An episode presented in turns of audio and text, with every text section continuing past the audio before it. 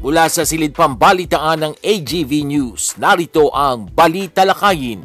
Tampok ang mga pangunahing balita ngayong umaga sa loob at labas ng bansa na susundan pa ng mainit na pagtalakay kasama pa ang gabay mula sa salita ng Diyos. Bali Talakayin at narito ang inyong tagapag-ulat, R. Vargas. Headlines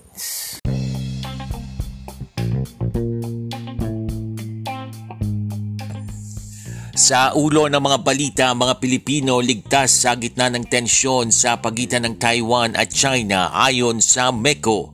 Mid-year bonus para sa mga manggagawa sa gobyerno matatanggap simula ngayong araw ayon sa Department of Budget and Management.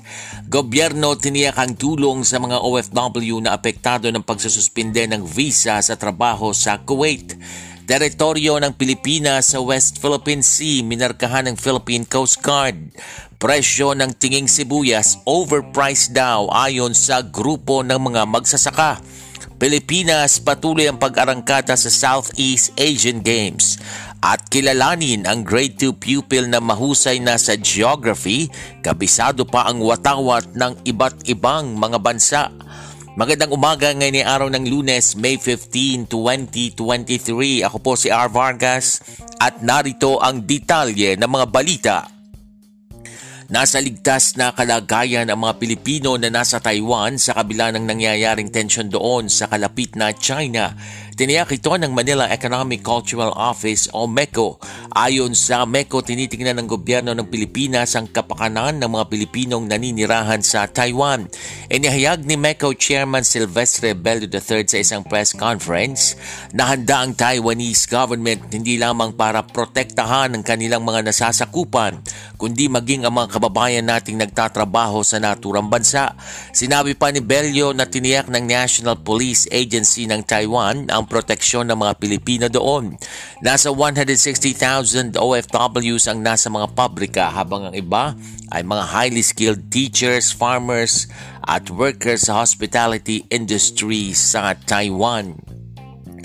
Sa ibang balita, minarkahan ng Philippine Coast Guard ang teritoryo ng Pilipinas sa West Philippine Sea. Ayon sa PCG, limang navigational buoy o sovereign marker ang matagumpay na nailagay sa mga kritikal na lugar ng West Philippine Sea nitong linggo. Ang mga buoy na inilagay malapit sa Patag Island, Balagtas Reef, Kota Island, Panata Island at Juan Felipe Reef ay nagtataglay ng watawat ng Pilipinas at nagpapahiwatig ang mga karapatan at jurisdiksyon ng bansa sa eksklusibong economic zone ng Pilipinas. Itinatampok din ng hakbang na ito ang hindi natitinag na desisyon ng bansa na protektahan ang mga hangganan at mapagkukunan nito sa dagat at mag-ambag ng kaligtasan sa maritime trade at uh, dagdag ng PCG Kasalukuyan nilang binabantayan ng ilang umano'y Chinese militia ships na nakaangkla sa loob ng teritoryo ng bansa. Tiniyak ng gobyerno ng Pilipinas ang tulong sa mga overseas Filipino workers na apektado ng pagsususpinde ng gobyerno ng Kuwait sa mga work visa.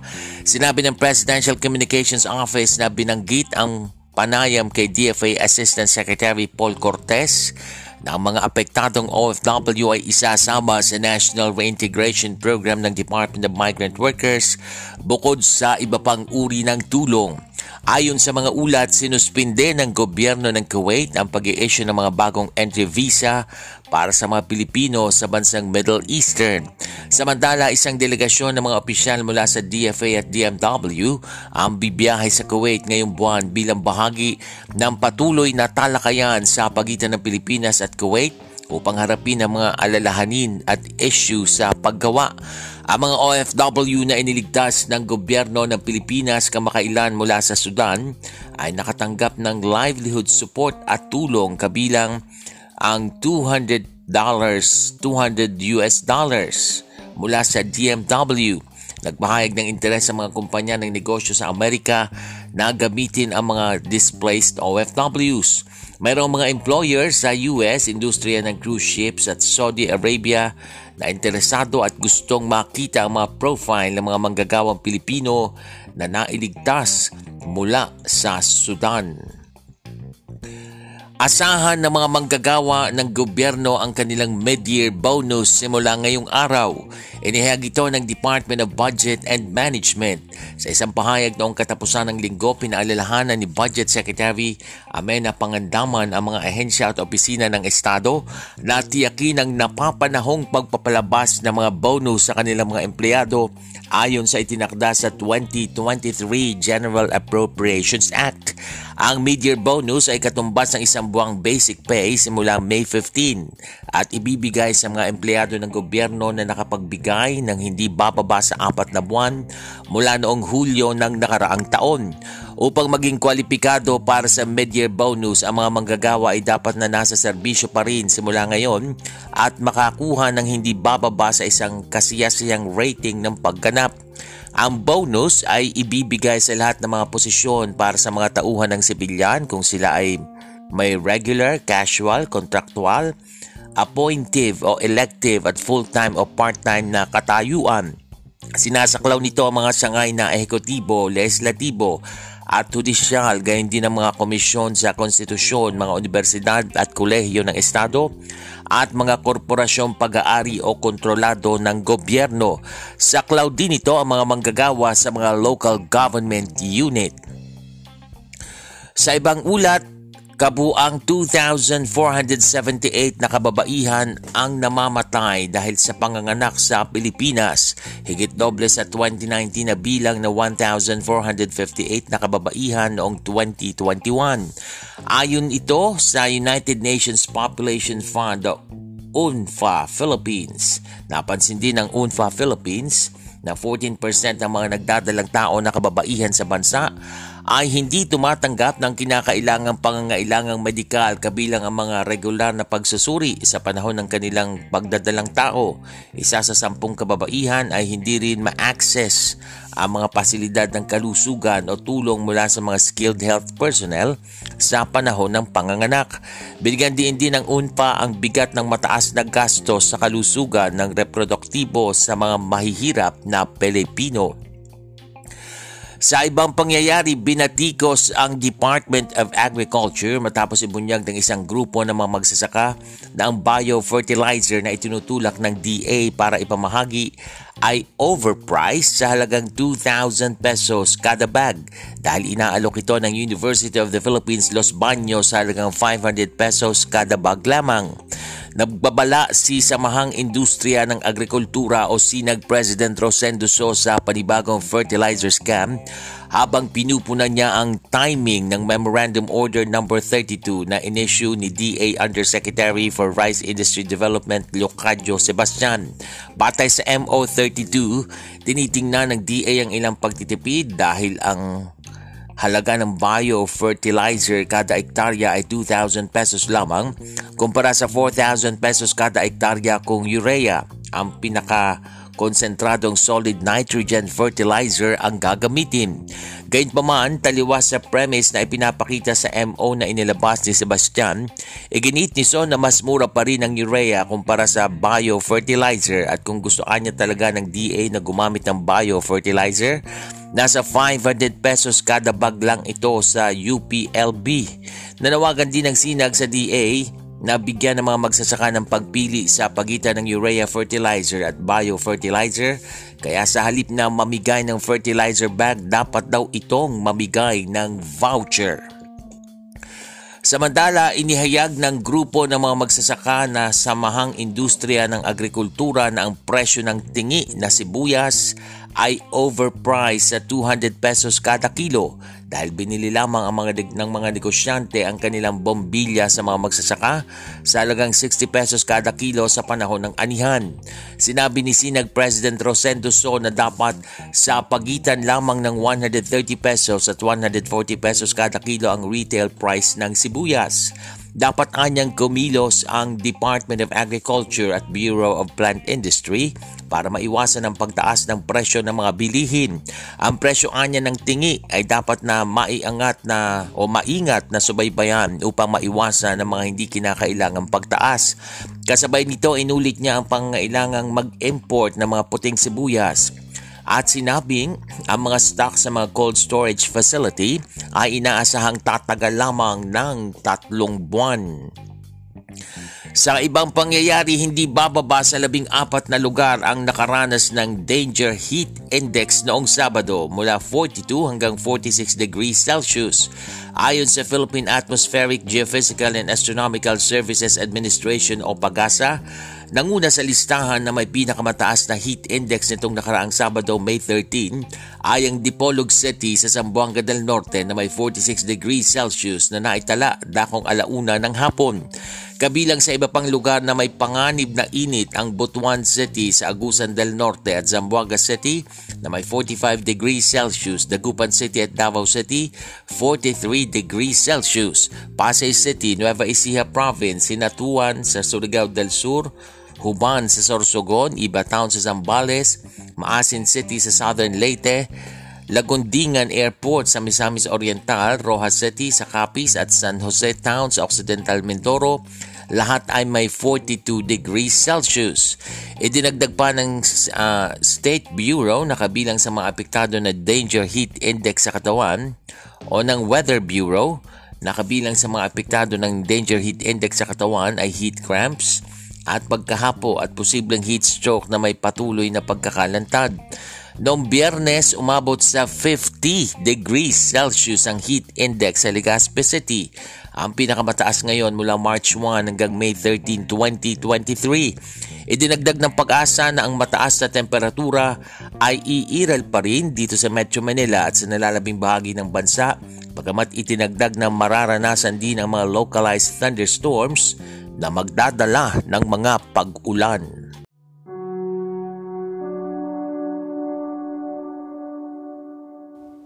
Update on COVID.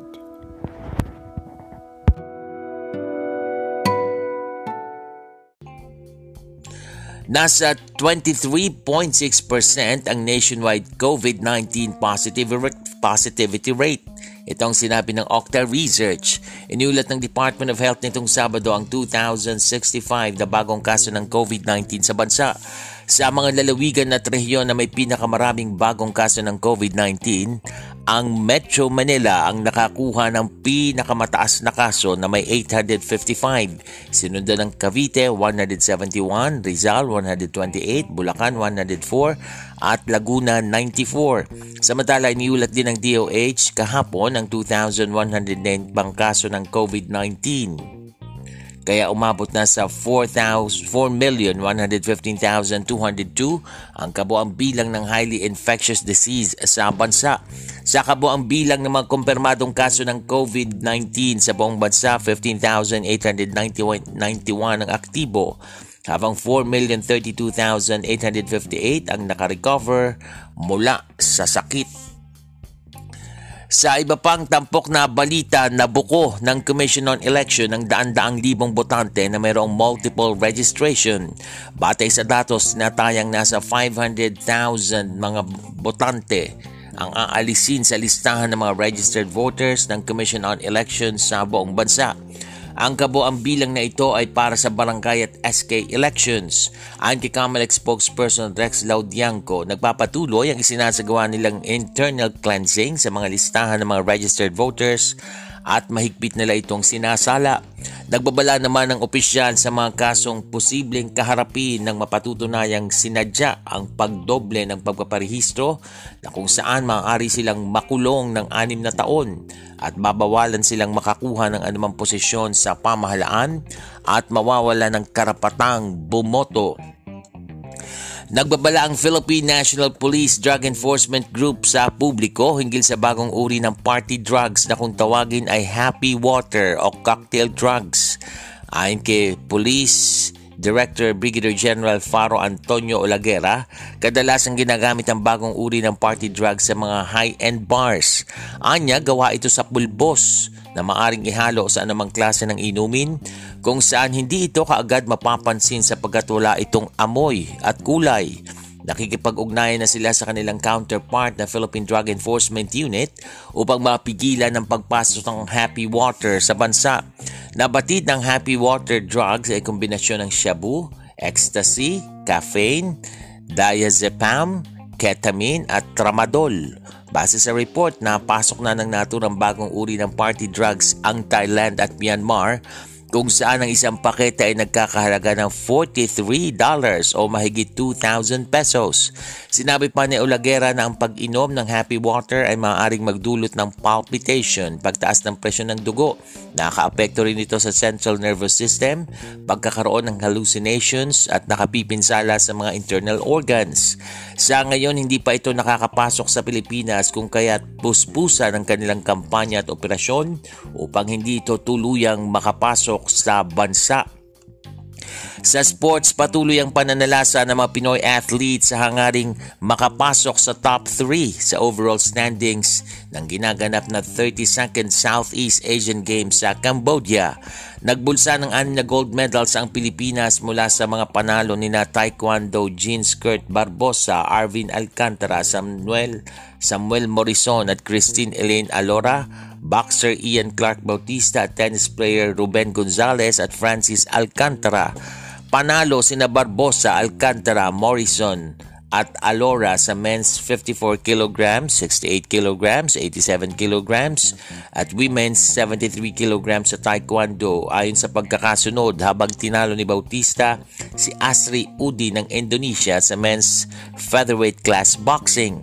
Humataw naman sina Gonzales at Alcantara ng 2-6, 7-5, 10-5 panalo sa kanilang Indonesian rivals para ibulsa ang ginto sa men's doubles. Inilista ng Pilipinas ang 37 gold, 64 silvers at 75 bronzes para sa number 6 spot sa overall standings na binabanderahan ng Vietnam 83, 76, 85. Sa ibaing dagat muling nagkaharap sina Pope Francis at Ukrainian President Volodymyr Zelensky nang bumisita ito sa Rome, Italy noong Sabado. Ibinindag din ng Berlin ang panibagong weapons package na gagamitin sa counter-offensive ng Ukraine. Umabot sa 40 minuto ang pulong ni Zelensky at Pope Francis sa Vatican. Unang nakipagpulong si Zelensky kay Italian Prime Minister Giorgia Meloni na nagpahayag ng malakas na suporta sa Kiev kasunod ng ginagawang pananakop ng Russia noong pang February 2022.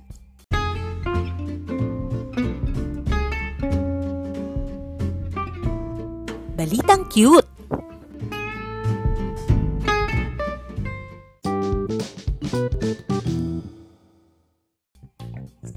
Sa ating balitang cute, magaling ka ba sa geography? E kabisado mo rin ba ang watawat ng iba't ibang mga bansa? Naitanong ko yan dahil meron kasing grade 2 pupil sa Batangas na talagang hinahangaan sa galing sa geography at memorize din niya ang watawat ng iba't ibang bansa. Katunayan ay talaga namang kinabibiliban nga siya ngayon ng marami. Isa siyang walong taong gulang na bata sa Batangas City na may angking galing nga sa geography. Kabisado rin niya ang mga watawat at kabisera ng iba't ibang bansa at kung saang kontinente sila nabibilang. Siya ay ang grade 2 pupil na si Dave Kayran Ramirez na kabisado ang mahigit isang daang national flags ng iba't ibang bansa. Ayon sa ina ni Dave na si Felipe Briones Ramirez, tatlong taong gulang pa lamang ito nang makahiligan ng geography. Naobserbahan din ng class advisor ni Dave na sadyang matalino ang bata dahil kasama siya sa mga may honor sa klase. Nung magsagawa ng skills and talent competition sa kanilang eskwelahan, abay si Dave ang kanilang isinabak at hindi sila nagsisi dahil siya ang nanalo. Sa tuwing wala namang pasok sa eskwelahan, tumatambay si Dave sa maliit na tutorial room ng kanyang ina na isang tutor at dating kindergarten teacher. At yan ang mga tampok na balita sa umagang ito. Ako po si R. Vargas. Samantala wag po kayong bibitiw dahil magbabalik pa ang balita lakayin. Makalipas ang ilang paalala.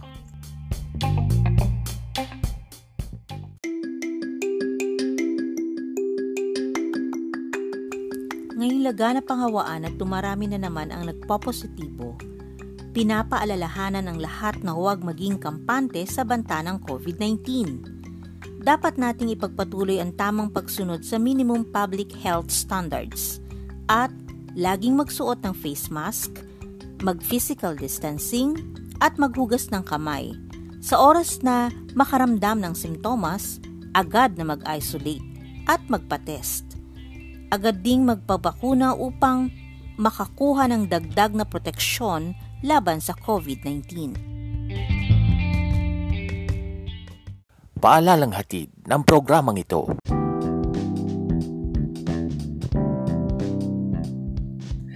Good morning! Isang maganda at mapagpalang araw ng lunes po sa inyong lahat. Ngayon po ay May 15, 2023. Welcome po sa ating palatuntunan, isang podcast na pinamagatang Balita Lakayin. Ako po ang inyong lingkod, R. Vargas.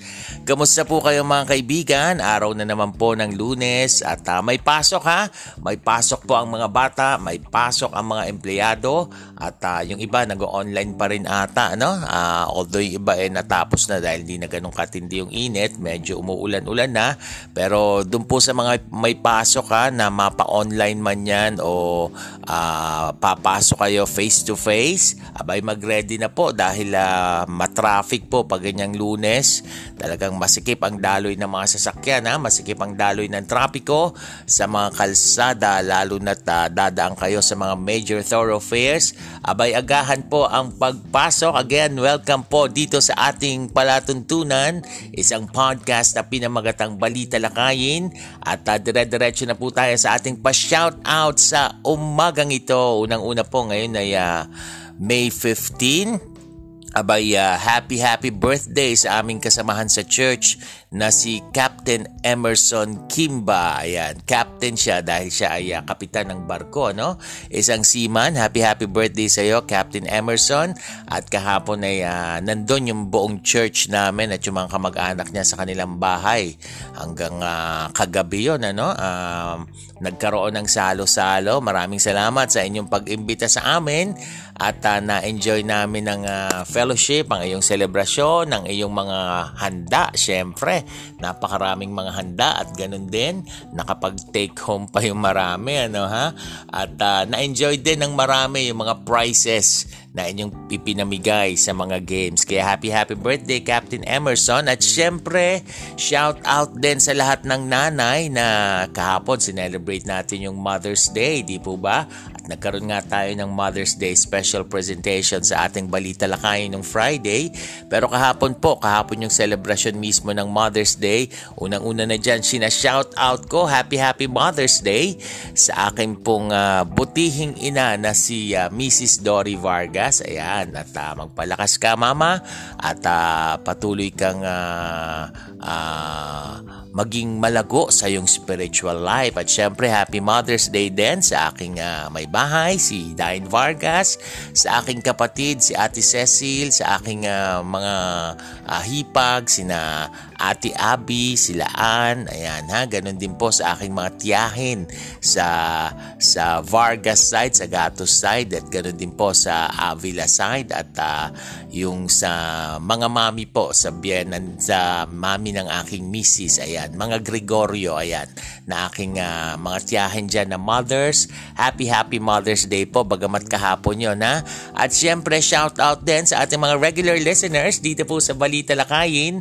Maraming salamat po sa patuloy ninyong pagtangkilik ng ating program at uh, ipamalita nyo po, i-share nyo po yung ating link sa inyong mga kakilala pati sa ibang bansa ha, para nakakarinig din sila ng mga impormasyon tungkol dito sa Pilipinas at ma-appreciate ko rin po yan mga kaibigan. Alright, dire-diretso po tayo ngayon sa ating mga pagtalakay at uh, kung iba meron pa kayo ibang mga pa-shoutout ha, kung uh, friend ko kayo sa Facebook, eh pwede nyo po akong i-private message para sa inyong mga pa-shoutout kung meron kayong mga birthday great greetings. Ayan. Sa ating pong uh, talakayan mga kaibigan, nako ha, delikado ito. Dagamat nag-uulan na ano ha, medyo po may presko na yung panahon at talaga namang paalala natin sa mga papasok ha, magdala po ng payong lalo na sa bandang hapon. Minsan bubuhos na lang yung napakalakas ng ulan dahil alam naman natin pag ganitong kalagitnaan na ng uh, Mayo, eh dyan na pumapasok yung panahon ng tag-ulan. Although mas matindi pa rin yung init na nararanasan natin at delikado itong uh, binalita ng pag-asa. Meron palang uh, labing apat na lugar sa bansa noong nakaraang Sabado ang dumanas ng delikadong heat index. level. So napakatinding init po ang naranasan.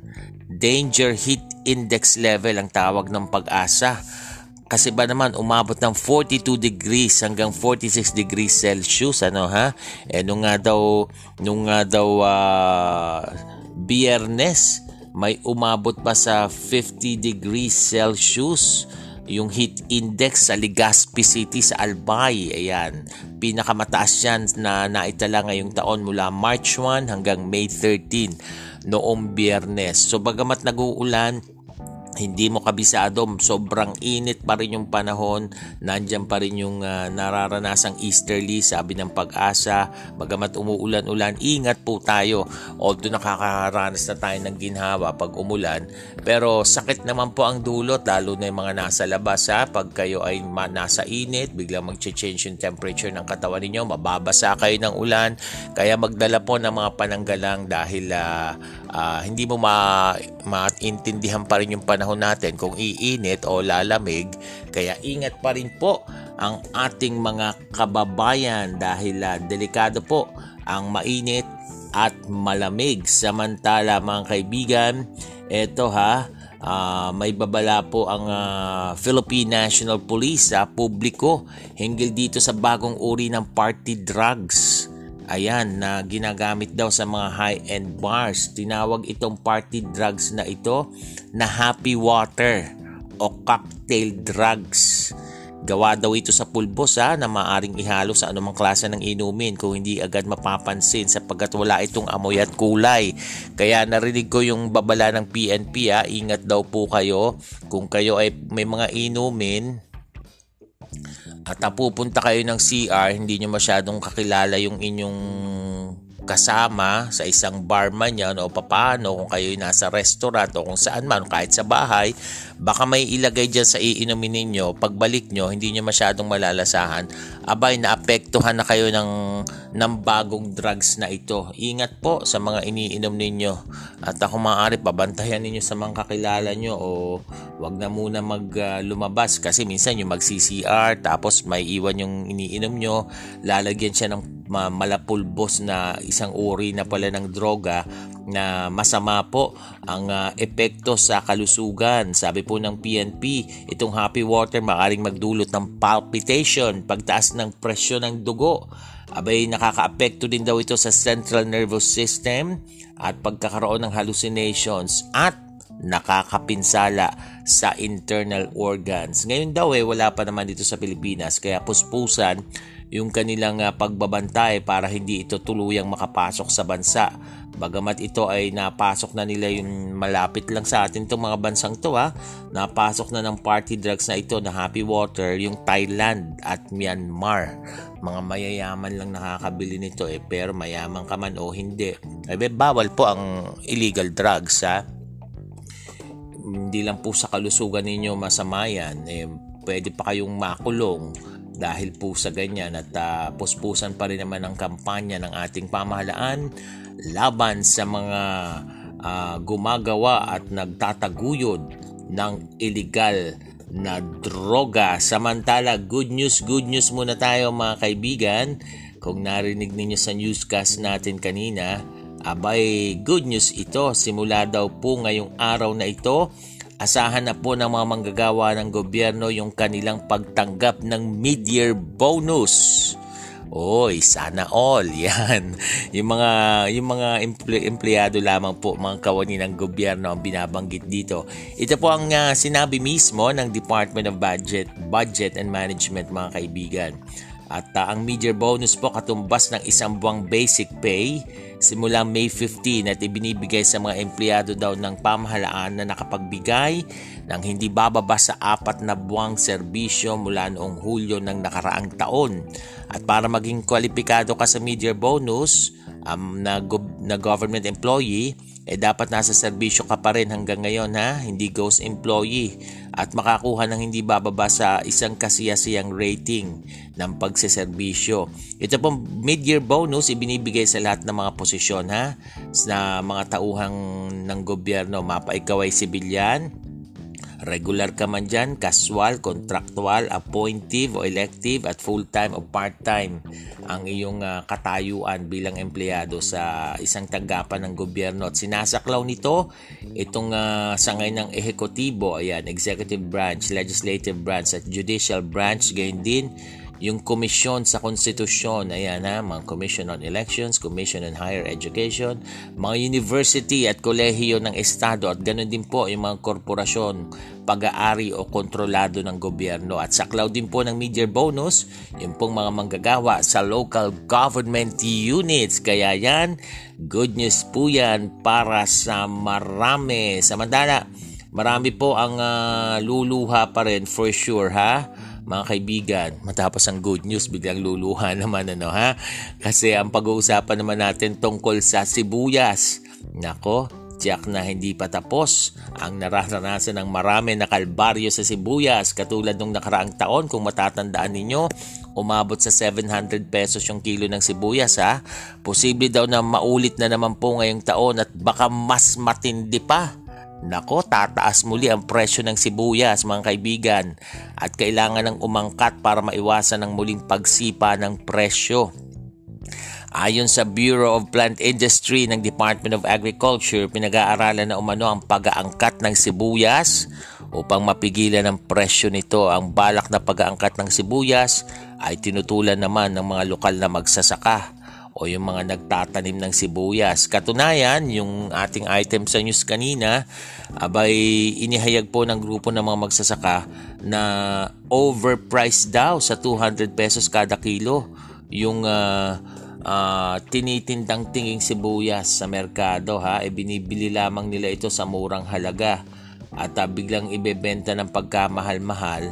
Eh dapat po eh tingnan daw ito at subaybayan ng gobyerno upang uh, maiwasan yung hindi kinakailangang pagtataas. Dahil kawawa na naman yung taong bayan yung mga umaasa sa sibuyas pag nagluluto lalo na yung may mga kantin na negosyo, may mga kainan, may mga karinderya dapat daw tingnan ng gobyerno, partikular ng Department of Agriculture at Bureau of Plant Industry itong mga ganitong bagay para maiwasan yung pagtaas ng presyo ng bilihin. Lahat ng bilihin na, hindi lang sibuyas dahil patuloy pa rin po ang pagtaas ng presyo ng bilihin. Yung gulay nga daw patuloy na tumataas pa rin hanggang sa panahong ito. Bagamat sinasabi na nagiging normal na yung sitwasyon ng inflation sa bansa, eh iba yung nararanasan ng mga namamalengke dahil patuloy po ang pagtaas ng mga bilihin. Patuloy kayong nakatutok dito sa ating palatuntunang Balita Lakayin. Huwag po kayong aalis.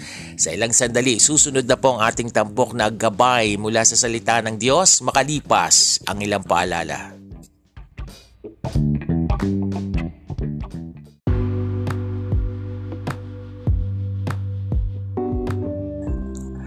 Kayo'y nakikinig sa Balita Lakayin isang podcast na sumasayang papawid sa pamagitan ng Anchor.fm at Spotify.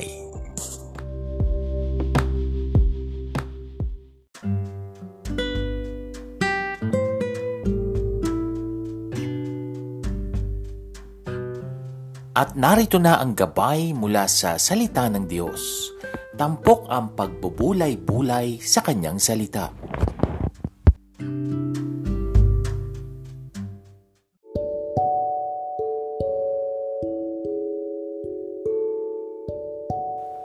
At patuloy po kayong nakatutok dito sa ating programang Balita Lakayin.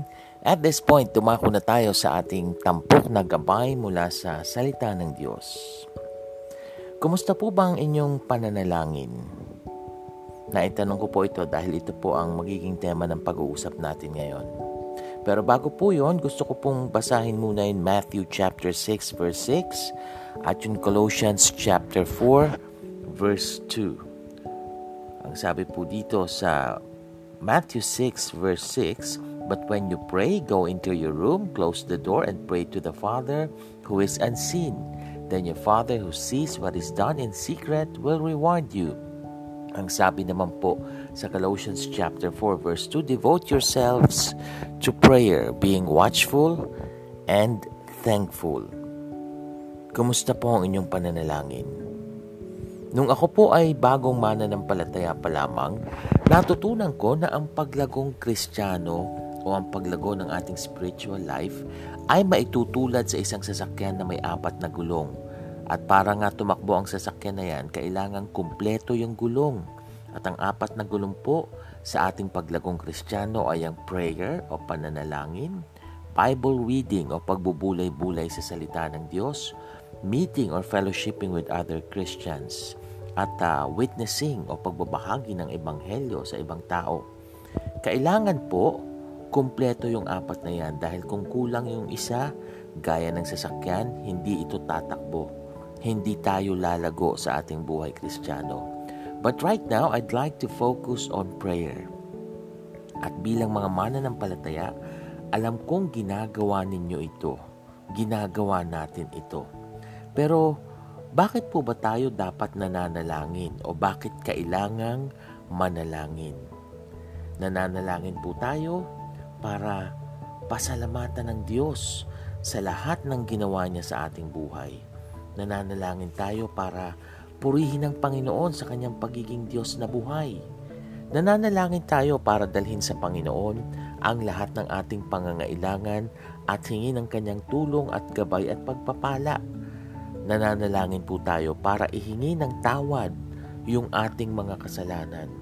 At nananalangin tayo para hingi ng tulong ng Panginoon para sa ating mga mahal sa buhay at kaibigan na nangangailangan ng panalangin. So prayer is thanksgiving. Prayer is praise, petition, confession, and intercession. Pero bukod po doon, sa mga bagay na ito? Ano po ba yung pinakadahilan, pinaka-reason kung bakit dapat tayong mag-pray?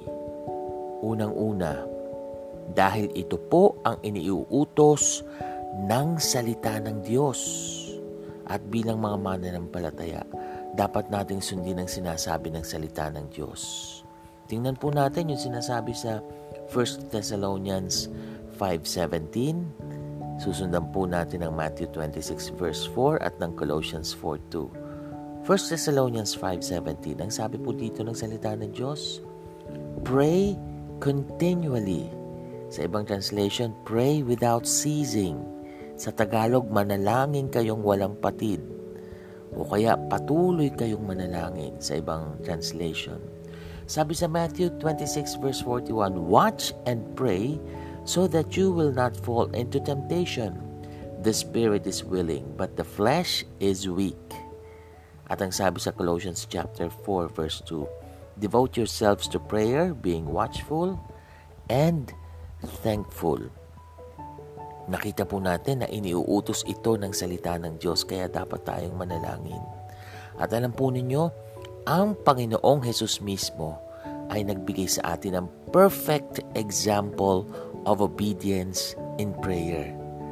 Na kahit na punong-puno ang schedule niya mula umaga hanggang gabi, nangangaral sa maraming tao, nagpapagaling ng mga may karamdaman, dumarako sa iba't ibang lugar, and yet he made prayer a top priority. Tingnan po natin yung sinasabi sa Mark chapter 1 verse 35 kung saan nagpapatunay na ginawa niya nga ito at sa Matthew 14.23. Sabi sa Mark 1.35, very early in the morning, while it was still dark, Jesus got up, left the house, and went off the a solitary place where he prayed. Matthew 14.23, After he had dismissed them, he went up on a mountainside by himself to pray. Later that night, he was there alone. Nakita po natin na isang isang ehemplo, nagpakita mismo ng ehemplo ang Panginoong Hesus na siya mismo anak na ng Diyos pero nananalangin. Pero bakit yung iba nananalangin naman ng nananalangin? Pero parang hindi naman ibinibigay ng Diyos yung panalangin nila. Unang-una kapatid, bago ka manalangin, dapat natitiyak mong isa kang anak ng Diyos. Tingnan nga po natin yung sinasabi sa Matthew chapter 6 verse 9. Ano pong sabi doon? This is then how you should pray. Our Father in heaven, hallowed be your name. Ano pong sabi doon? Father in heaven, di ba sabi? Father in heaven. So, pwede mo siyang tawaging Father kung ikaw ay isang anak niya.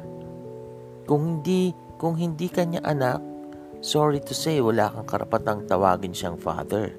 Ano po ang sabi sa John chapter 1 verse 12? Yet to all who did receive him, to those who believed in his name, he gave the right to become children of God.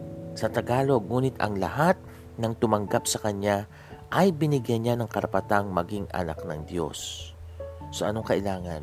Tanggapin mo si Kristo sa iyong puso para maging anak ka niya. At doon, malaya ka ng makakapanalangin. Pero bakit, bakit kahit anak ka na ng Diyos, may mga pagkakataon na parang hindi pa rin sinasagot ang mga panalangin mo?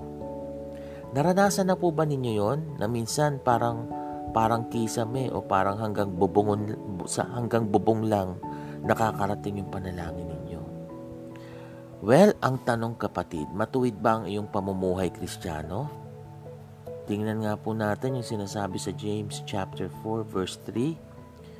When you asked, you do not receive because you asked with wrong motives that you may spend what you get on your pleasures. Tingnan din po natin sinasabi sa Psalm 84 verse 11. For the Lord God is a sun and shield. The Lord bestows favor and honor. No good things does he withhold from those who whose walk is blameless. At ang sabi naman po sa James chapter 5 verse 16, Therefore, confess your sins to each other and pray for each other so that you may be healed. The prayer of a righteous person is powerful and effective. At ang sabi naman po sa Isaiah chapter 59 verse 2,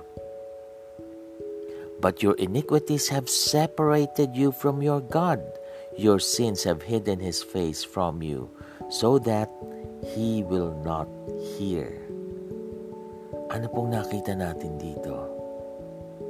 Ano po ang nakita natin sa mga verses na to? Nakita po natin na yung kasalanan ang nagiging hadlang para hindi sagutin ng Diyos yung ating mga panalangin. At kahit ano po ang hingin natin sa Panginoon, kung patuloy naman po tayo sa pagsuway sa Kanya, nahahadlangan po ang ating panalangin. Kaya naman ang pangako ng salita ng Diyos sa 1 John 1.9, If we confess our sins, He is faithful and just and will forgive us our sins and purify us from all unrighteousness. Pwede natin ihingi ng tawad sa Panginoon. Isuko yung ating mga kasalanan sa Kanya para malaya niyang maririnig yung ating mga panalangin. Pero bakit bakit kahit humingi na tayo ng tawad sa Panginoon sa ating mga kasalanan, bakit kahit anak na tayo ng Diyos, bakit may mga panalangin pa rin tayong hindi sinasagot ng Panginoon o kaya minsan ang tagal-tagal natin matanggap? Bakit kaya kahit may mga sinasagot siyang prayers natin, ay meron din namang hindi? Tingnan po natin yung sinasabi sa Jeremiah chapter 29 verse 11 na alam ko memorize ng marami sa atin. Ang sabi dito, For I know the plans I have for you, declares the Lord. Plans to prosper you and not to harm you, plans to give you hope and a future. At ang sabi naman sa Matthew chapter 7 verses 9 to 11, Which of you, if your son asks for bread, will give him a stone? Or if he asks for a fish, will give him a snake? If you then, though you are evil, know how to give good gifts to your children, how much more will your Father in heaven give good gifts to those who ask Him? Makikita po natin na the Lord knows best. Alam niya kung ano ang pinakamabuti sa atin. At alam niya na kung makakasama ang dulot sa atin ng isang bagay na hinihiling natin sa Kanya hindi po niya ito ibibigay at yan ay para din naman sa ating kabutihan. Huwag nating ipilit, mas alam ng Diyos kung ano yung makakabuti sa atin kesa kung ano yung gusto lang natin. Gusto ko pong balikan yung tanong ko kanina. Kumusta po ba ang inyong prayer life? Nagagawa po ba natin ito ng tapat at nai-enjoy po ba natin ang presensya ng Panginoon? Sa maraming taon po nang simula ako'y makakilala sa Panginoon, may mga panalangin po ako na nasasagot, may mga panalangin po na hindi na ibibigay naman ng Panginoon. Meron din na hanggang ngayon, hinihintay ko pa ang kasagutan ng Panginoon. Pero sa lahat ng ito, napatunayan ko po ang power of prayer. Hindi po lahat sa atin nakakapag-preach. Hindi po lahat ay pwedeng mag-lead ng worship service. Hindi rin po lahat ay may kakayahang mag-song lead sa praise and worship o kumanta sa choir pero may isang ministry po na pwede natin gawing lahat. Ito ay ang pananalangin. Kumusta po ba ang inyong prayer life? Tayo po ay manalangin. Diyos amang makapangyarihan sa lahat, maraming salamat po, Panginoon. Dahil anytime pwede kaming lumapit, dumulog sa iyo ng malaya. No need for appointment. Bagamat ikaw ay Diyos ng mga Diyos at Hari ng mga Hari, Dumudulog nga po kami sa iyo. Gawin mo pong mas lalo pang lumalim ang aming prayer life. Kung, kung marami kaming time, Lord God, sa iba naming ginagawa, pag pag-chat, pagsi-cellphone, panonood ng TV at kung ano-ano pa, help us na mas, mas maging marami kaming time sa pagkikipag-usap sa iyo. Salamat po sa pangalan ng aming Panginoong Heso Kristo. Amen. At dyan na po nagtatapos ang ating programang Balita Lakayin sa umagang ito. Muli nyo kaming sabaypayan sa susunod nating pagsasahim papawid. Ako po si R. Vargas. Maraming salamat. Pagpalain po tayong lahat ng ating Diyos. This podcast program is open for advertisements and commercials, for blogs and announcements of your upcoming events, and even for political ads at a very low rate. Avail now of this promo. You may contact 0920-745-8869 for details or send your queries to arvargas0521 at gmail.com.